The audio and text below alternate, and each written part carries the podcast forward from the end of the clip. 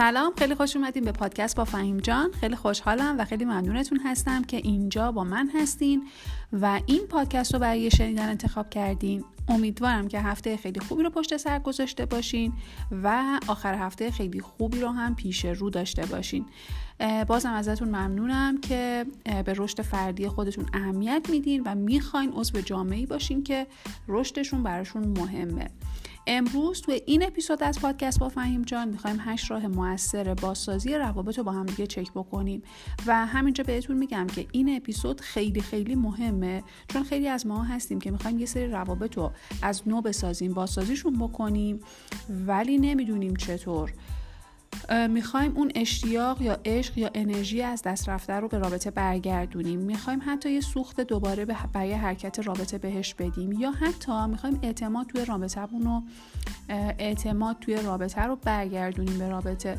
اما نمی‌دونیم چطور و البته فرق نمی‌کنه که این رابطه با پارتنرتون باشه با پدر مادرتون باشه با فرزندتون همسرتون دوستتون هر رابطه ای رو که دوباره بخواین بسازینش و بخواین یه فرصت دوباره بهش بدین این پادکست و این اپیزود برای شماست که ازش استفاده بکنید و البته هممون می‌دونیم که واقعا یه سری روابط هستن که ارزش اینو دارن که ما درستشون بکنیم و بهشون فرصت بدیم. البته اینم بگم که من الان دارم راجع به سری روابط سالم صحبت می‌کنم یه سری روابط نرمال. اگر یه رابطه ای اصلا درست نیست و رابطه آسیبزایی هستش که اون اصلا باید عمیقا بررسی بشه ممکن اصلا راه حل برخورد باهاش هم متفاوت باشه. ما اینجا داریم راجع به یه رابطه نرمال صحبت می‌کنیم که یک سری مسائل توی این رابطه از دست رفته یا کمرنگ شده. ما می‌خوایم اونا رو برگردونیم مثل عشق انرژی اشتیاق و اعتماد از دست رفته رو. اما قبل از هر کاری شما خیلی لازمه که یه سوال خیلی مهم و اساسی رو از خودتون بپرسید. اگر رابطه ای هستش که می‌خوایم بازسازیش بکنین باید از خودتون این سوال رو بپرسین که آیا من واقعا و عمیقا می‌خوام که این رابطه پیش بره؟ می‌خوام که این رابطه کار بکنه؟ می‌خوام که این رابطه رو درستش بکنم یا نه؟ و اجازه بدین که طرف مقابلتون فکر بکنه و این سوال رو از خودش بپرسه که آیا من واقعا می‌خوام که این رابطه پیش بره و این رابطه بازسازی بشه یا نه؟ اگر که جواب سوالتون یعنی جوابتون به این سوال مثبته حالا این هشت راه می‌تونه خیلی براتون مفید باشه. گام اول که خیلی خیلی گام مهمیه و خیلی وقتا هم بهش بیتوجهی میشه اینه که هر دو طرف بخوان که اوضاع رو تغییر بدن. خیلی مهمه. هر دو طرف بخوان که اوضاع رو تغییر بدن. چیزی که اغلب اتفاق میفته اینه که فقط یک طرف رابطه می‌خواد مستقلا همه کارا رو انجام بده. می‌خواد همه تغییرها رو ایجاد بکنه. خودشه که فقط می‌خواد که همه قدم ها رو برداره از خود گذشتگی می‌کنه و در نهایت می‌بینه که در مقابل همه این کارهایی که داره انجام میده چیزی دریافت نمی‌کنه و اتفاقی که میفته اینه که خسته میشه و طبعا تسلیم میشه. این سناریو زمانی اتفاق میفته که دو طرف رابطه توافق نکنن که می‌خوان رابطه رو بازسازی کنن یا نه. توی کسب و کار توی business ما یه گزینه‌ای داریم به اسم qualifying questions. بذارین براتون یه مثال بزنم. فرض کنیم که شما یه نمایشگاه ماشین دارین. یه نفر وارد نمایشگاهتون میشه و بدون اینکه شما چیزی ازش بپرسین شروع می‌کنین براش توضیح دادن. از برندهای مختلف میگین از قیمتهای مختلف برندها میگین. و کلی براش توضیح میدین. نیم ساعت چل دقیقه میگذره و اون طرف حرفی نمی‌زنه. شما هم چیزی ازش نمی‌پرسین. بعد از نیم ساعت یا چل دقیقه اون طرف به شما میگه که ببخشید من دنبال فلان آدرس هستم. یا میگه که ببخشید می‌تونم از سرویس بهداشتیتون استفاده بکنم. و شما می‌بینین که نیم ساعت چل دقیقه وقت گذاشتین وقتتون هدر رفته انرژیتون هدر رفته. فقط هم می‌خواستین طرف رو متقاعدش بکنین بدون اینکه ازش بپرسین که دنبال چیه. توی روابط هم دقیقا همین اتفاق میفته ما اغلب یا حدس می‌زنیم که طرفمون چی می‌خواد یعنی فرض می‌کنیم که طرفمون هم همون چیزی رو می‌خواد که من می‌خوام. یا این هم که میم همه کارا رو خودمون انجام میدیم که هر جفتش با شکست روبروه. توی این مرحله خیلی لازمه که شما با هم دیگه یه مکالمه داشته, باش... داشته باشین یه گفتگو داشته باشین و البته خیلی بهتون توصیه می‌کنم که قبل از این مکالمه یا گفتگو حتما خواسته های خودتون رو از این رابطه بنویسین. یعنی که چی می‌خواین دنبال چی هستین واقعا؟ اون تغییره می‌خواین چی باشه توی رابطتون؟ و بشینین با هم دیگه حرف بزنین صادقانه باز آسیب پذیر با هم دیگه حرف بزنین.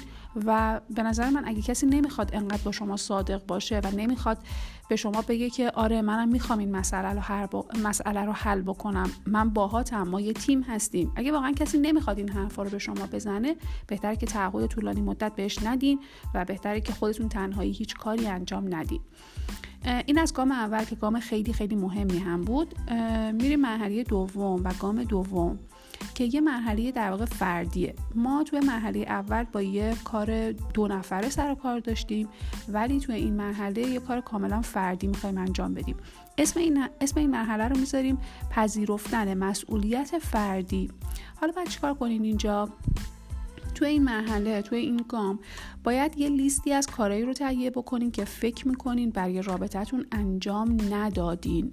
ما اغلب میایم یه لیستی رو تهیه می‌کنیم از کارهایی که برای این رابطه انجام دادیم. من این کار کردم من اون کار کردم و در نهایت منیت ما و غرور ما می‌زنه بالا و ما رو از همدیگه واقعا دور می‌کنه. اما هر دو طرف واقعا این مسئولیت فردی رو قبول بکنن و بیان لیست تهیه بکنن از کارهایی که برای رابطه انجام ندادن. باورتون نمیشه نتیجه یه همچین فعالیتی یه همچین تمرینی چقدر می‌تونه فوق العاده باشه. من خودم با چشمای خودم دیدم که یه همچین فعالیتی یه همچین تمرینی واقعا سنگ دلترین آدما رو به رحم میاره و باعث میشه که و نرمشون می‌کنه و باعث میشه که فکر بکنن که توی این رابطه اونا هم یه سهمی داشتن یه نقشی داشتن یه مسئولیتی داشتن که انجامش ندادن و حالا باید مسئولش باشن بپذیرنش و بخوان که حلش بکنن. پس ما اول باید هر دو طرف بخوان که اوضاع تغییر بکنه بعد بیاین یه لیستی از کاری رو که برای رابطه انجام ندادیم بنویسین و توی مرحله سوم آقا گذشته رو فراموشش بکنین.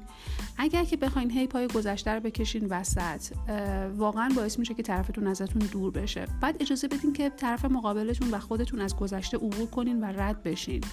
خیلی وقتا این ما هستیم که گذشته یه نفر رو برای زنده نگه میداریم و باعث میشیم که از ما دور بشه و آینده ای رو با ما متصور نشه.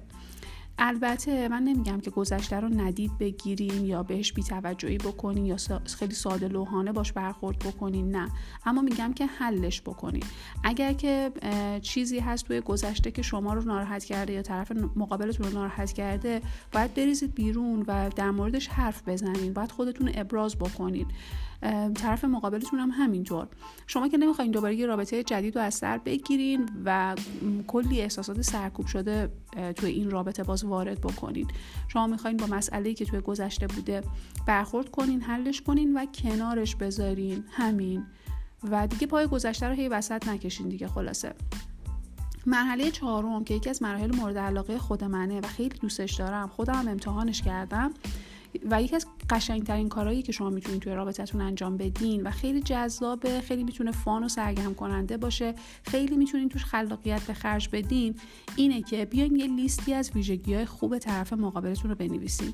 حتی یه لیست از اون ویژگی که باعث شد که شما عاشق این طرف بشین. حتما این لیست رو تهیه کنین و بنویسین. می‌تونین خلاقیت به خرج بدین مثلا به تعداد عدد سن طرفتون ویژگی بنویسین.